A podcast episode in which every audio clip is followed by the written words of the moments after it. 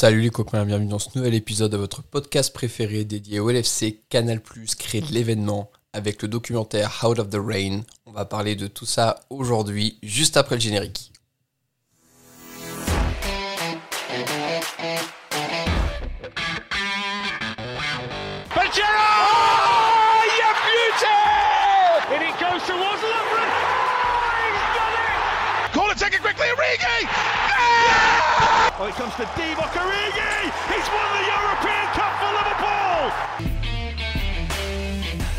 Bonjour à toute la francophonie qui s'intéresse de près ou de loin au Liverpool Football Club et bienvenue dans ce nouvel épisode de Copain.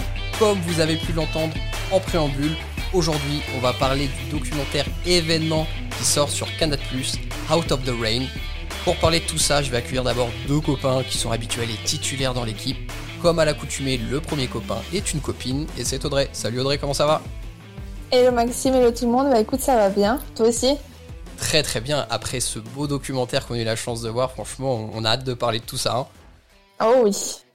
Et le second copain qui nous fait l'honneur de sa présence aujourd'hui, on rappelle que sa biographie sur Jurgen Klopp sort au mois de septembre aux éditions Talent Sport. C'est Alexandre. Salut Alexandre, comment ça va? Salut, écoute, ça va, ça va. Je me suis régalé avec le doc, donc euh, j'ai hâte d'en parler. Écoute, euh, avant qu'on rentre dans le vif du sujet, est-ce que tu as enfin trouvé un titre pour ta bio, Alex? Toujours pas. Enfin, j'en ai, j'en ai un petit, mais je vous le garde en, je vous le garde en surprise. Ça tease, Ce sera pas Klopp sans filtre. Il n'y aura pas de mots, euh, de jeu de mots avec Klopp. On apprécie, on apprécie. Et enfin, notre invité du jour pour parler de ce docu événement Out of the Rain, c'est Marc Sauvourel. Salut Marc, comment ça va? Salut les copains, merci de m'accueillir. Ça va très très bien, je suis très heureux d'être avec vous. Merci, merci d'accepter cette invitation. Est-ce que rapidement, avant qu'on rentre dans le vif du sujet, tu peux te présenter un petit peu, expliquer voilà ce que tu as fait et ton parcours pour être aujourd'hui réalisateur de ce document euh, dont on va parler? Oui, bah moi ça fait une dizaine d'années que je travaille à Canal+, au service des sports. J'ai commencé en travaillant sur une émission qui n'existe plus maintenant, l'équipe du dimanche. Et ça m'a amené à aller, euh, à, aller pas mal de fois en Angleterre, donc c'était un terrain de jeu que, que je connaissais un tout petit peu je connaissais pas tant que ça Liverpool et j'ai pu euh, voilà travailler sur ce documentaire euh, euh, bah, quasiment toute toute l'année. Donc, donc, voilà, je suis là pour en parler avec vous aujourd'hui. Donc c'est un documentaire qui sera en prime time le 19 juillet sur Canal+. aussi dispo sur MyCanal, c'est bien ça, Marc? Oui, exactement. Il sera dispo. là, ça sera. Il va rester dispo des semaines et des semaines. Donc même si vous n'êtes pas là le 19 juillet pour la première diffusion, vous aurez le temps de, de le voir. Et que vous soyez fan des Reds ou fan et amoureux du foot en général, on peut que vous inviter à aller voir ce documentaire. Vraiment, c'est très très bien. Donc on va rentrer un peu plus euh, dans le vif du sujet. Alors déjà, pour planter le décor, Marc, est-ce que tu peux nous expliquer comment est venue cette idée de faire un docu sur, sur le Liverpool FC et les 30 ans d'attente? Eh oui, tout à fait. Alors le, nous, on a récupéré à Canal+ les droits de la Première Ligue euh, il y a très peu de temps, et donc c'est un produit qu'on a envie de mettre en valeur. Et c'était évident qu'il fallait le faire avec le meilleur club d'Angleterre, avec Liverpool. Et donc l'an passé déjà, on avait vu, on avait vu que cette euh, cette équipe de Liverpool euh, était passée très près de, de remporter ce titre de, de champion tant convoité. Mhm. Et quand la saison a recommencé, on a laissé la saison partir. On a vu que ça partait très bien pour les Reds. Et au mois de novembre, euh, le responsable du football à Canal+, David Barrault, euh, voilà, m'a parlé euh, de cette possibilité de, faire un doc sur Liverpool en se disant, quoi qu'il arrive, ça fera 30 ans, euh, qu'il soit champion à la fin de l'année ou qu'il se rate encore. Et donc, finalement, 30 ans de raté ou finalement 30 ans d'attente qui se termine bien, c'était une histoire à raconter. Et donc, l'histoire est partie de là, fin novembre, début décembre. J'ai dit à David, moi, ça m'intéresse énormément de travailler sur ce club. Et, j'ai commencé à travailler à partir du mois de décembre. Justement, Marc, tu as un petit peu répondu à la question, mais euh, je veux avoir ton point de vue. Si la saison avait été annulée, donc si j'ai bien compris, le doc serait sorti quand même.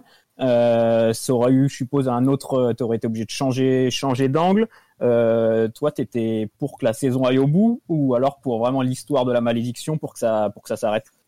Bah, moi, je voulais quand même que ça, que la malédiction s'arrête, parce que c'est vrai que on est, euh, on aime bien les happy end euh, sur sur Canal. On aime bien que les histoires se terminent bien. Et on, on voulait, même quand j'ai commencé, j'ai monté mon, le documentaire au fur et à mesure de mes tournages. Et avec le monteur qui m'accompagnait, euh, on voulait vraiment que ça se termine par une parade dans le rue de Liverpool. On imaginait déjà les plans avec énormément de monde. Donc c'était ça, c'était ça qu'on voulait. Et, et, du coup, euh, quand il y a eu cette histoire de crise sanitaire, ça a créé un rebondissement, et c'est vrai que de manière cynique, on dit toujours, bah voilà, dans une saison qui n'a pas de suspense, ça en crée un peu, mais on voulait quand même que ça s'arrête et qu'il y ait une, une fin, que le championnat aille au bout, qu'il reprenne, et, et, que Liverpool soit, soit sacré. Parce qu'il y a aussi une histoire qui fait que quand on, on, commence un documentaire, on rencontre des personnages, et ne serait-ce que par affection pour eux, parce qu'il y a des liens qui se créent, on a envie qu'ils soient contents à la fin. Donc on avait envie que ça aille au bout. Alors, vous allez tous le découvrir, hein, très chers auditeurs, quand vous allez voir le, docu. Euh, il y a euh, un angle qui peut être un peu inattendu au début quand on, voit le titre et que Canal a beaucoup teasé sur les 30 ans d'attente du club, c'est qu'il y a une vraie partie, enfin tout le long du documentaire d'ailleurs, pas une seule partie, mais il y a vraiment quelque chose de très orienté sur la tragédie de Hillsborough. Est-ce que c'était quelque chose que tu comptais faire dès le début ou est-ce que c'est lorsque tu as commencé à traiter le, sujet voilà, à rencontrer les personnes sur Liverpool que tu t'es rendu compte que ça allait être important d'inclure Hillsborough dans le docu? Alors, c'est effectivement en rencontrant les personnages que je me suis dit que c'était absolument essentiel de parler d'Hillsborough. Moi, mon idée au départ, c'était de montrer, euh, enfin, qu'on essaye de comprendre euh, que ça faisait 30 ans que les supporters attendaient un, titre. Et pour, ma, pour matérialiser ça, je m'étais dit, bah, je vais raconter un peu ce qui s'est passé euh, pendant ces 30 années en Angleterre et des choses qui n'ont rien à voir avec le foot. Par exemple, l'inauguration, enfin depuis 30 ans, depuis le dernier titre de Liverpool, il y a eu l'inauguration du tunnel sous la Manche, il y a eu la mort de Lady Di, les Spice Girls ont eu le temps de se former, de se déformer, de se reformer. euh, le groupe Oasis, pareil. Je m'étais dit, je vais raconter ça, ça va être mon pas de côté. Et, et finalement, quand j'ai rencontré euh, les supporters qui m'ont parlé de, de, de, leur histoire et de ces 30 ans, euh, je me suis dit, en fait, il ne peut y avoir qu'un seul pas de côté par rapport à, à l'histoire strictement football et recherche du titre en première ligue, c'est forcément Hillsborough. En fait, j'y avais pas pensé au départ parce que, pour une raison toute bête, c'est que moi, je m'étais focalisé sur ces 30 années d'attente, donc mon histoire, elle débutait en 90. Et, et Hillsborough, c'est l'année d'avant, c'est 89. Mhm, mhm. Et lorsque je rencontre un des personnages qui me dit que lui, en 90, il n'était pas au stade parce que ça faisait un an qu'il souffrait d'un choc post-traumatique parce qu'il était à Hillsborough et qu'il a vu les gens tomber devant lui et que lui a survécu, je me suis dit, bah, ça fait partie de cette histoire, ça fait partie de leur histoire à ses supporters et elle s'est étalée aussi pendant ces 30 ans parce que pendant 30 ans, Liverpool a voulu être à nouveau sacré champion d'Angleterre, mais s'est aussi battu pour avoir, euh, pour laver, comme ils le disent, pour, laver euh, son, honneur. Les supporters, finalement, ont, ont, quêté comme ça pendant 30 années la justice et la vérité autour de ce qui s'était passé euh, lors de, cette tragédie d'Hillsborough. Et donc je me suis dit que c'était une histoire qu'il fallait forcément raconter. Et là j'ai oublié les Spice Girls, j'ai oublié Oasis, j'ai oublié le, tunnel sous la Manche et toutes les choses qui ont, pu, ont pu arriver ces 30 dernières années. J'ai raconté en parallèle effectivement euh, cette histoire d'Hillsborough. Enfin, c'est pas moi qui l'ai raconté, c'est eux qui la racontent. Justement, euh, comment ça s'est passé avec les, les, gens de Liverpool? Parce que c'est une plaie qui est encore ouverte aujourd'hui. Et est-ce que tu as ressenti une pudeur au niveau de, de, de cet épisode-là ou au contraire il y avait une vraie volonté de d'essayer justement de raconter cette vraie vérité que, qui est encore aujourd'hui parfois euh, pas tout à fait racontée comme elle l'a été en, en 89 euh, à Hillsborough bah, les deux finalement. En fait, sur les six personnages, il y en a deux qui ont vécu la tragédie d'Hillsborough. C'est Roy qui a 70 ans et Damian qui en a 51. Et Damian, il était assez euh, il parlait naturellement. C'est lui qui m'en a parlé tout de suite et qui, qui m'a détaillé, le, le, enfin qui m'a détaillé ce qu'il avait vécu. Et ça, c'était hors caméra. Et je lui ai demandé avant de faire l'interview s'il acceptait d'en parler. Il m'a dit il n'y a pas de problème, mm-hmm. on peut parler de tout. Roy, j'ai senti que c'était plus compliqué. Euh, le, le, plus ancien des, des, des, supporters de Liverpool euh, dans ce documentaire, euh, lui, il l'a simplement. Je, je lui ai posé la question avant. Il m'a dit on peut en parler, mais quand je pose ma première question et qu'il me raconte qu'il qu a survécu à Hillsborough, qu'il a vu les gens tomber devant lui, et que tout le déchire dès qu'il parle de ça, j'ai pas insisté. Donc -hmm. euh, voilà, c'est le, le, seul moment où, où il intervient dans ce doc-là à propos d'Hillsborough. J'ai laissé cette question. On voit qu'il a du mal à trouver ses mots. Ouais. J'ai pas insisté derrière. C'est d'ailleurs quelqu'un qu'on sent euh, très pudique dans le documentaire par rapport à ses émotions. Euh, alors on, on, spoile pas, mais Liverpool gagne le championnat d'Angleterre, on est toujours champion d'Angleterre, très chers auditeurs, tout va bien. Et, et, on voit vraiment que, tu vois, de toutes les personnes que tu as eu la chance euh, d'interviewer, c'est celui qui est le plus pudique sur ses émotions et ses, et ses sentiments. Est-ce que tu as ressenti la même chose? Ouais, complètement. J'ai ressenti une pudeur et c'est vrai que du coup, c'est un frein pour nous. C'est-à-dire que nous, on a envie d'aller sur tous les terrains. On a quand même une fibre journalistique et on se dit, bah, voilà, les images vont appeler des questions. Voilà, bah, qu'est-ce qui s'est passé, quelle explication ils donnent, comment ils l'ont vécu? On a envie de leur poser mille questions par rapport à ça. Sauf que eux, ils ont vécu un traumatisme. Donc effectivement, quand on sent la pudeur, Et moi, je l'ai beaucoup senti chez, chez Roy. Euh, j'insiste pas. C'est-à-dire que finalement, mes réponses, je vais aller les chercher ailleurs. Et comme Damian, par ailleurs, l'autre survivant Gilsborough, me racontait effectivement comment ça s'était passé, finalement, c'est lui qui prend, la, qui prend la main et qui raconte. Et, d'ailleurs, Damian, c'est un personnage qui est très très haut en couleur, qui lui est, beaucoup plus euh, expressif pour le coup que, que Roy. et c'est vraiment un très très très beau personnage euh, du docu. Audrey, tu voulais ajouter quelque chose du coup sur les personnes interviewées? ouais, Justement, euh, c'est incroyable d'avoir trouvé toute cette diversité parce qu'au final, on supporte tous le même club. Mais tu sens que dans chaque personne que, que tu as pu interviewer pour le, le, documentaire, il y a vraiment une personnalité unique qui, au final, donne vraiment de la, couleur à, ce reportage. Oui, bah, et ça c'est grâce à Mike Hughes, qui est un journaliste de la, BBC que j'ai contacté lorsque je préparais mon documentaire. C'est-à-dire que je lui ai dit, moi je veux raconter 30 ans d'attente et il n'y a personne autre que les supporters de la première heure qui peuvent raconter ça. Parce que finalement, j'aurais pu mettre des interviews de joueurs, des interviews d'entraîneurs, mais finalement les joueurs, les entraîneurs, dans un club, ils passent, même s'ils sont très, très attachés, ça, reste que sur une très courte période. Il y a que les supporters qui ont vécu 30 ans d'attente et moi, quand j'ai contacté Mike Hughes à la BBC, à Liverpool, je lui ai dit, il me faut des supporters authentiques. Et il me faut des supporters de toutes les générations. Et il me faut évidemment euh, des, garçons et, des filles, euh, parce que c'est un club qui est supporté par euh, tous les âges et, tous les sexes. Et, du coup, j'avais envie d'avoir le, panel le plus représentatif possible. Et Mike m'a fait un petit casting de supporters. Et j'ai contacté en fait ceux qui, me paraissaient être ceux qui incarnaient bien le club, avec des personnalités différentes, avec des âges différents, des histoires différentes, euh, mais une passion commune, celle de celle de Liverpool. Et, et, quand je les ai contactés, je me suis dit, ben voilà, je vais je vais pas je vais pas me tromper. Il y a que Amanda, euh, la, la, la, supportrice du documentaire que j'ai que j'ai rencontrée directement sur place à Anfield, euh, parce que ma, ma seule euh, ma seule contrainte, moi, ce que je, ce que je m'étais imposé, c'était d'essayer de les avoir, de les filmer en tribune lorsqu'ils vivre le match. Ça, c'est impossible pour nous. On n'a pas le droit de tourner en tribune lorsqu'on est détenteur de droit. On peut, alors on a une super place à Anfield hein, que je vous conseille quand même. On est juste euh, au niveau du terrain, juste derrière le but. C'est-à-dire que lorsque Mohamed Salah a marqué contre Manchester United, il était vraiment à 50 cm. Les, images, les images sont superbes. Ouais. Et d'ailleurs, vous voyez, il y a, il y a le Steadicammer c'est-à-dire la, la, la, la, personne qui tient le Steadicam pour la réalisation anglaise, qui passe vraiment entre nous et Mohamed Salah. Et, et c'était assez, c'était assez fou parce que moi, j'avais même pas vu tellement il y avait une ambiance de dingue. Euh, que qu'Alison Baker avait traversé tout le terrain pour et je le découvre vraiment quand le Steadicammer qui est vraiment à, lui pour le coup à, à 20 cm de nous s'en va et je me dis waouh il y a le gardien de but qui est là pour fêter euh, et ils étaient vraiment très très proches de nous et en fait Amanda est la seule personne que j'ai pu filmer depuis notre position sans bouger de ma position pour filmer le terrain et mhm. sans avoir besoin d'aller en tribune. Et c'est comme ça que je l'ai choisi. J'ai vu que je pouvais la filmer de là où j'étais et donc je lui ai fait des grands signes et, et, je lui ai demandé si elle voulait faire partie de ce documentaire-là. Elle m'a dit OK, on a échangé nos numéros. Son mari n'a pas dû comprendre, il était un peu plus loin dans la tribune, il a échangé son, son numéro avec, avec, euh, avec un Français qu'il ne devait pas connaître. L'accent français va faire des ravages.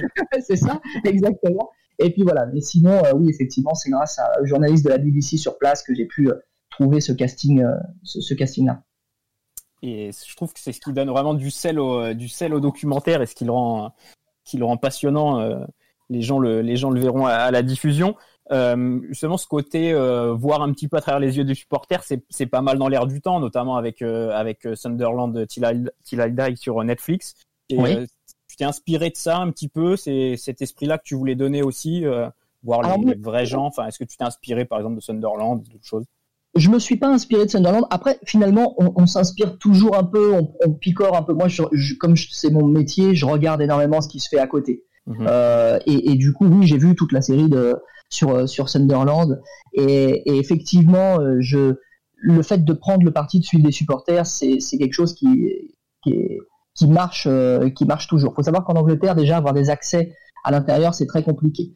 après, moi, j'aurais pu essayer de négocier pour suivre pour avoir des joueurs ou pour avoir ça, ça aurait marché. Hein, je veux dire, Sadio mm. Mané par exemple euh, euh, à Canal Plus c'est quelqu'un qu'on peut avoir, euh, je dirais pas facilement, mais c'est vrai qu'il est il est quand même assez accessible et, et, on peut avoir accès aux joueurs comme ça. Mais moi je voulais que ça soit 30 ans d'attente qui soit raconté.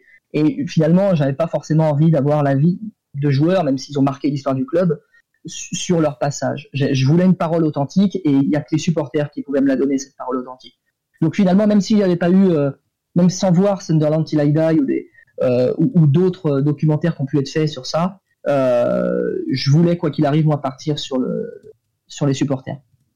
Et, concrètement, pour que les gens un peu s'imaginent comment, comment le doc s'est déroulé, euh, tu es allé combien de fois à Liverpool euh, Tu y allais régulièrement, chaque match à domicile Tu donnais rendez-vous aux gens Comment ça se passait un peu euh, au niveau pratique? Moi, je m'étais fixé d'y aller deux fois par mois.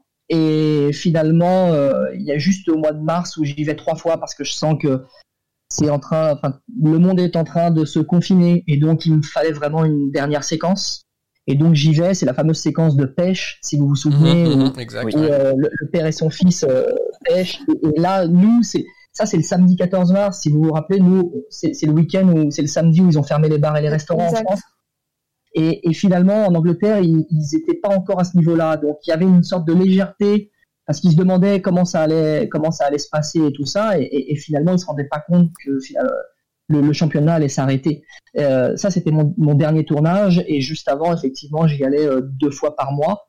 Euh, J'envoyais un petit texto à tous les personnages du doc pour savoir ce qu'ils avaient prévu de faire, si on pouvait se retrouver pour une interview, se retrouver chez eux. Et, et c'est comme ça que ça, c'est comme ça que ça s'est fait, quoi. Justement, euh, on parle un peu de technique, mais euh, niveau euh, accent, comment tu t'en es sorti avec l'accent Scouse qui est quand même très particulier à Liverpool? alors, ça, c'était une vraie galère. Ça, c'était une vraie galère. Après, moi, je suis tombé sur des personnes adorables. moi, j'ai un anglais de collège, hein, on va pas se mentir. et, c'est vrai que c'est en fait à force d'y aller, euh, et à force de boire quelques bières avec eux, le fait de boire des bières avec eux fait qu'on devient bilingue totalement. Hein. ça rapproche, ça rapproche. Et, du coup, je me suis vraiment rapproché d'eux et, et j'avais euh, et, j'avais des un, un, journaliste de la BBC qui lui sait très bien que l'accent Scouse peut être très très compliqué et qui déjà lui s'applique à l'antenne pour faire un accent, euh, euh on va dire entre guillemets entendable par, par une personne qui parlerait un anglais plus classique. Voilà exactement. Et donc finalement, dès que j'avais euh, dès que j'avais un souci de compréhension, je passais par lui. Je lui envoyais des morceaux d'interview. Je lui disais, je, je comprends pas ce qu'il m'a dit. Je voudrais pas faire contresens. Et, et finalement, euh, et finalement, c'est grâce à lui que, que, que j'ai pu m'en tirer. Mais finalement, à force de les écouter, j'arrivais à comprendre parfois ce, mm-hmm. qu'il disait. On n'est jamais à l'abri d'un contresens ou d'une erreur de compréhension, mais on a essayé de réduire au maximum ça. Et le fait d'y aller le plus souvent possible fait que j'ai pu euh, saisir quelques, au moins le sens des phrases, même si je saisissais pas tous les mots et pouvoir être vraiment euh, faire un travail correct par rapport à ça. Alors, il y a un fil conducteur tout au long du docu euh, sur la partie vraiment sportive hors Hillsborough. Du coup, c'est les 30 années de galère donc, du dernier titre jusqu'à aujourd'hui.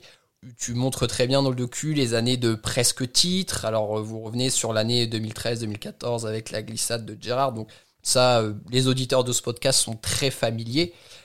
oui. Moi, ce que j'ai apprécié, c'est que du coup, en fait, on a vraiment l'angle de vue euh, des personnes que tu as interviewées pour le docu. Et il y a vraiment quelque chose qui ressort, c'est que tous ont dans un coin de leur esprit que Liverpool est maudit. Est-ce que tu as aussi ressenti cette chose-là? Oui, alors je l'ai surtout ressenti chez des, chez les supporters qui sont de notre génération, c'est-à-dire qui ont entre 30 et 35 ans. Mhm. Euh, chez les anciens, il y avait finalement une sorte de, fatalité qui était de se dire, bah nous Liverpool, on l'a connu, euh, euh, enfin vraiment vainqueur de quasiment tous les championnats, quasiment toutes les années. D'ailleurs, il les liste hein, dans les années 70, dans les années 80. C'était, comme il le dit, c'était une habitude pour eux de, de remporter le, le, titre. Et finalement, je leur dis, bah, du coup, est-ce que vous pensez que le club est maudit là depuis 30 ans? Ils disaient, non, ça va arriver, il n'y a pas de problème. Surtout les anciens nous disent ça. Mhm. Après, quand il y a eu l'histoire du, du Covid, enfin de, on dit la Covid d'ailleurs, de la crise sanitaire, euh, il y a vraiment eu, là ils se sont dit, est-ce qu'il là c'est une question, là le karma, enfin les astres sont, sont, sont pas alignés, et autant ils étaient fatalistes en disant non c'est pas une malédiction, c'est juste que c'est comme ça, et puis on a été meilleur, enfin on sera meilleur l'année prochaine et on va remporter ça. Euh, finalement, j'ai senti que même eux avaient un petit doute sans aller sur le terrain de la malédiction. En revanche, effectivement, euh, chez les plus jeunes, chez, chez Ben, chez Jamie, les supporters les plus jeunes, qui ont 30-35 ans, eux, ils se disent, nous, on l'a jamais vu, le Liverpool champion, donc nous, pour nous, mhm. c'est clair que le club est maudit. C'est un club qui ne gagnera jamais le championnat. Et je l'ai vraiment senti chez eux, ce sentiment-là. Moi, j'ai une question, euh, Marc, c'est... est-ce que tu as une anecdote un peu folle de tournage? Tu parlais de, de bière partagée euh, avec euh, avec les locaux. Est-ce que tu as une anecdote un peu folle, un truc qui s'est pas passé comme prévu? Est-ce que est-ce qu'il y a quelque chose euh, que tu pouvais pas montrer dans le, le coronavirus peut-être quelque chose de plus sympa, de plus. Euh, non, non, non, mais en fait, ce qu'on ne peut pas montrer dans le, dans le tournage, c'est nous avec une bière à la main en plein tournage. Quoi. Ça, ça, on peut pas le montrer. Et, et, et, lors de mon premier tournage, moi, je rencontre Damian dans un pub, qui est d'ailleurs l'endroit d'où on part, un pub qui est à 500 mètres d'Anfield, de Glenbuck. Et, et, finalement, je le rencontre là, on sympathise, et puis il est avec ses amis, et, et du coup, ses amis me rincent, me rincent de pinte. Et en fait, je leur explique que, en fait, moi, je peux pas boire, les gars. Moi, je suis là pour bosser. Mais oh, le truc, c'est quand même pour être dans l'ambiance et tout ça, ils, ils arrêtaient pas avec leurs potes, avec leurs potes. Et j'étais avec moi. Et puis, du coup, bah, je buvais, sans, sans aller non plus euh, jusqu'à jusqu'à être sous, quoi. Mais j'étais là et, et, je disais à mon cadre, ouais, tiens, il faudrait, euh, il faudrait tourner ça comme ça, il faudrait tourner ça comme ça, et, et, lui dire avec une pinte de Guinness à la main, c'était complètement improbable. J'étais là, bah, il va pas me prendre au sérieux, puis même eux vont pas me prendre au sérieux. En fait, non, pas du tout, c'était le contraire. C'était, c'est presque comme si je faisais, je faisais partie de la, de la, famille du coup, et ça, c'était, ça, c'était plutôt, euh, plutôt rigolo. Après, finalement, ils étaient tellement euh, ouverts à me laisser tourner vraiment ce que je voulais que j'ai pas eu tant de difficultés que ça et, et pas eu trop de difficultés avec des situations un peu recommandesques. Et du coup, euh, maintenant que tu as quand même pu voir Liverpool avec des locaux, quel regard tu portes sur la ville euh, maintenant que tu y es allé? Bah, moi, c'est une ville que j'adorais déjà à l'époque où je bossais pour l'équipe du dimanche. Je me souviens avoir été tourné là-bas lors d'un match d'Everton. Alors, c'est peut-être un mot qu'on ne doit pas prononcer ici, Everton, mais. Non, non, on est ouvert d'esprit.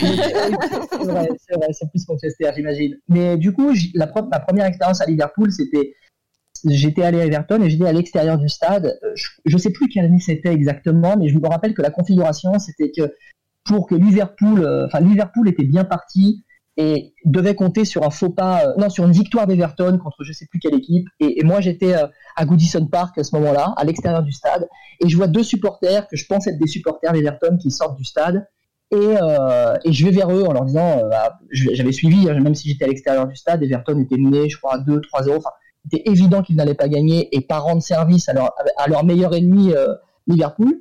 Et je vais vers les supporters pensant, pensant que c'est des supporters d'Everton et les mecs soulèvent leur maillot euh, et ils avaient un maillot de Liverpool euh, sous leur maillot d'Everton en disant non mais nous on est des supporters, nous on est des Reds et on peut vraiment pas faire confiance à cette putain d'équipe. et, et, en fait c'était mon premier contact avec la ville et je m'étais dit ici les gens sont barjots, les gens sont fous et sont drôles en même temps. Et, et je voulais vraiment rencontrer des gens passionnés et drôles, euh, comme j'avais eu, comme j'en avais eu le souvenir à l'époque de l'équipe du dimanche. Et c'est vraiment ce que j'ai retrouvé dans cette ville, des gens passionnés, des gens qui sont qui sont drôles. Alors que pour, pour le coup, les conditions sont pas faciles. Je pense au papa de Jenny, qui est un des personnages aussi du doc, et chauffeur de taxi, mhm. qui lui est passé par plein de petits boulots à l'époque de Margaret Thatcher. D'ailleurs, il le raconte un peu dans le doc. Et il, on, sent qu'il a dû mener un peu euh, essayer de joindre les deux bouts et, que sa vie n'a pas forcément été tout le temps tout, tout le temps drôle. Et pourtant lui à chaque fois qu'il ouvrait la bouche c'était drôle et ça me faisait et moi c'est vraiment l'image que j'ai de la ville de Liverpool. C'est des gens passionnés passionnés et drôles quoi. Et, hyper accueillants. Alors il y a un, un, moment qui est qui peut paraître anecdotique dans le docu mais qui pour moi est très fort parce que personnellement, ça a été un moment très fort pour moi cette saison. Donc, on revient sur la victoire euh, face à United, le but de Salah, le 2-0. Donc, tu l'expliquais très bien. Et on le voit magnifiquement dans le docu. Salah est vraiment à un mètre de, toi. Euh, la, scène et les images sont magnifiques. Et après, donc, il y a le stade qui se met à chanter We're gonna win the league.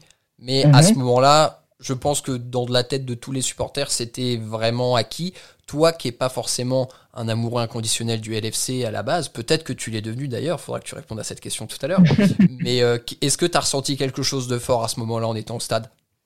Ouais, clairement. Surtout que derrière, nous, on suit, euh, on suit euh, notre personnage qui, qui fait un podcast aussi, que vous devez peut-être connaître d'ailleurs, un podcast anglais qui s'appelle The Anfield Wrap. Oui, et en fait, Voilà, et, et, donc lui, il participe à The Post-Match Pint, et un très beau concept d'ailleurs, où ils boivent de la bière en débriefant les matchs de Liverpool. Et, euh, et c'est vrai que j'entendais euh, l'animateur de ce podcast qui disait euh, c'est la plus belle ambiance qu'on ait connue à Anfield cette saison. Et là, il est clair et net que personne pourra nous contredire. On, on, sera champion. Et, et, nous, on est porté par ça. Donc nous, effectivement, on, on est en plein dans cette ambiance-là et on se dit, voilà, bah d'accord, bah là, c'est fait, ils sont ils sont intouchables euh, et, on n'aura absolument aucun suspense par rapport à ça euh, euh, dans la, suite de nos tournages. Et c'est vrai que cette ambiance là, elle était elle était complètement dingue. Moi j'en ai fait plusieurs des ambiances dans les stades et là j'ai vraiment senti qu'il se passait un truc. Que là c'était clair et net, c'était le tournant. et qui gagnerait. là, il y a vraiment une certitude chez les supporters que le championnat était dans la poche à ce moment-là. En tout cas, moi, c'est comme ça que je l'ai ressenti. Alors, vu que tu travailles sur l'équipe du dimanche, le LFC, c'était pas un club qui était totalement inconnu, mais vu que tu as été en, immersion pendant 5-6 mois à peu près, est-ce qu'aujourd'hui, tu as quand même un regard qui est différent par rapport à ce que tu pouvais avoir? Est-ce que tu as une sorte d'attachement qui s'est fait par rapport au club et par le biais aussi des personnages que tu as rencontrés dans les interviews? Vous voulez savoir si je suis devenu supporter des Reds ah, Oui, on veut le savoir. en fait, j'ai envie de vous dire oui. Parce que c'est un club qui va pas du tout laisser indifférent.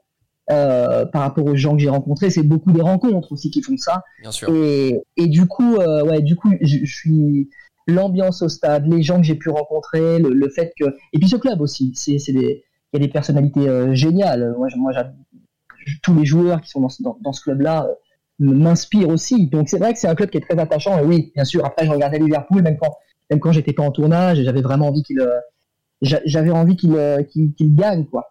Et, euh, et c'est voilà, je suis rentré vraiment en empathie avec mes personnages et donc forcément avec euh, avec les Reds. J'ai envie de vous dire oui, je regarderai plus un match de, de Liverpool euh, comme je pouvais le regarder avec le détachement que j'avais avant. J'aurais vraiment j'aurais vraiment le, le sourire s'ils gagnent et, et, ça me ça me décevra si, si je les vois perdre. euh, moi, j'aimerais revenir un petit peu avec toi sur euh, sur la fin du, du documentaire parce qu'au final, tu as aussi eu bah, tu as dû gérer le coronavirus, donc euh, tu as dû un peu improviser avec euh, des entretiens sur Skype, par exemple. Est-ce que c'est un, truc que tu regrettes ou au contraire, tu te dis, ça marque encore à quel point ce titre, au final, est, si particulier? Bah, du coup, c'est vrai quand il y a le, quand il y a le, coronavirus et qu'on peut pas voyager, euh, c'est un peu c'est un peu galère. Mais on essaye toujours quand on fait un doc de se dire bon, là j'ai une tuile parce que ça arrive toujours. Euh, par rapport au, déroulé classique qu'on imagine. Bon, j'ai un obstacle, il faut que, il faut que j'essaie d'en faire une, force. Et je me suis dit finalement, les entretiens par Skype, les gens ont tellement fait ça partout dans le monde, de, faire des Skype, des Zooms, euh, d'échanger comme ça euh, par ce, par ce biais-là, que si je les enregistre et que je les mets dans le documentaire, ça choquera pas les gens parce que finalement c'est quelque chose qui appartient à cette période-là. Mm-hmm. Et, donc je suis parti là-dedans à fond et, et en fait le fait d'avoir des Skype avec eux, Là, il y a que très, très, des très courts moments de Skype que j'ai pu faire avec eux, mais j'ai, je parlais avec eux en permanence. Quoi. J'avais un Skype quasiment tous les jours avec un des, avec un des personnages et on parlait des, de longues minutes, de tout, de rien, d'ailleurs, de nos familles, de tout ça. Et, et du coup, euh, ça n'a pas été. Euh, finalement, je l'ai plus vu comme un obstacle, mais je me suis dit comme voilà, simple, une simple péripétie euh, du doc. Ce qui était plus compliqué en revanche, c'est quand la première ligue a, a, est repartie, quand il y a eu le restart de la première ligue, là, fallait qu'on sorte de cette euh, de cet esprit Skype et qu'on ait des images sur place. Et là, nous, mhm. on ne peut plus voyager en tant que Français, puisque le Royaume-Uni imposait de rester 14 jours en quarantaine si on, a, si on allait en Angleterre. Il était hors de question pour Canal de, de me payer 14 jours d'hôtel pour deux jours de tournage. et du coup, et du coup bah, j'ai dû faire appel à des caméramans anglais sur place que j'essayais de piloter à distance. Ça, c'était le plus compliqué. Et au final, bon, on a, on a quand même réussi. Je vais juste conclure en disant moi ce que j'en ai pensé très objectivement. Hein. Euh, et, sans langue de bois. Alors on t'invite et tu acceptes notre invitation, Marc, c'est avec plaisir. Euh, on, a la chance d'avoir donc ce fil rouge des 30 ans d'attente où on revit alors des, phases douloureuses hein, pour nous en tant qu'amoureux du club, mais ça, ça, ça, joue dans cette dramaturgie euh, qu'est le LFC au final et c'est ce qui rend le titre de cette année encore plus beau. Moi, ce que j'ai vraiment profondément aimé, enfin, il y a deux choses, c'est les, vraiment les personnages qui sont en interview dans le docu. Très chers auditeurs, vous verrez, c'est des personnages qui sont forts, qui sont beaux, qui sont simples. On sent que c'est vrai, que c'est un vrai amour pour le club, que c'est des gens qui sont là depuis le tout début, et c'est vraiment beau à voir. Et la deuxième chose, et je te l'ai, alors on se l'est dit, enfin je te l'ai dit en off, mais je voulais le répéter à l'antenne, j'ai vraiment adoré la façon dont vous avez traité euh, le sujet de Hillsborough parce que c'est fait euh, avec authenticité, avec pudeur. Il n'y a pas de voyeurisme où euh, vous essayez de faire avoir la larme aux téléspectateurs. C'est fait vraiment comme il faut, dans le respect aussi des personnes que vous avez interviewées, parce que vous avez très bien senti que c'est un traumatisme qui est très profond. Et je tenais à voilà, souligner le fait que vous n'avez pas essayé de faire dans le sensationnalisme. Et voilà, bravo pour ça, parce que ça rend le docu encore meilleur que ce qu'il est déjà. Bah merci beaucoup, c'est très gentil. Et pour en revenir d'ailleurs sur Hillsborough, juste une petite anecdote par rapport à par rapport à ça. Effectivement, nous notre volonté c'était d'être le moins voyeur possible et, et on a utilisé, on voulait utiliser uniquement les images de la réal, euh, de la réalisation de l'époque qui filmait de très loin la foule et tout ça. Et la, la, BBC, hélas, nous a pas autorisé à utiliser toutes les images et nous a orienté vers des photos. Et j'ai trouvé que les photos étaient parfois très violente. Et si on avait pu faire en sorte euh, de ne pas utiliser les photos et d'être encore moins violent et moins, voilà, moins proche du drame que ça, on l'aurait fait, on l'aurait fait volontiers. Eh bien Marc, il va être temps de te remercier. Merci beaucoup de nous avoir accordé du temps pour venir parler de ce magnifique documentaire.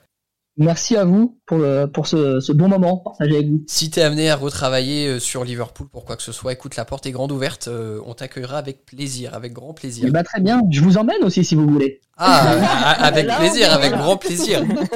Bon, on a compris que Canal pouvait pas payer deux semaines de chambre d'hôtel, mais deux jours. Exactement, c'est ça, exactement, tout à fait. C'est c'est ça. Vous présenter tes nouveaux copains là. Très sympa. Ah oui, on passera de bons moments, ça c'est garanti. Et quant à vous, très chers auditeurs, merci beaucoup de nous avoir écoutés jusqu'ici. On espère sincèrement que ce petit numéro un petit peu hors série par rapport à ce qu'on peut faire d'habitude vous aura plu. On se retrouve très bientôt pour un prochain épisode. D'ici là, portez-vous bien et surtout n'oubliez pas, vous êtes champion d'Angleterre et vous ne marcherez jamais seul. À bientôt tout le monde, salut.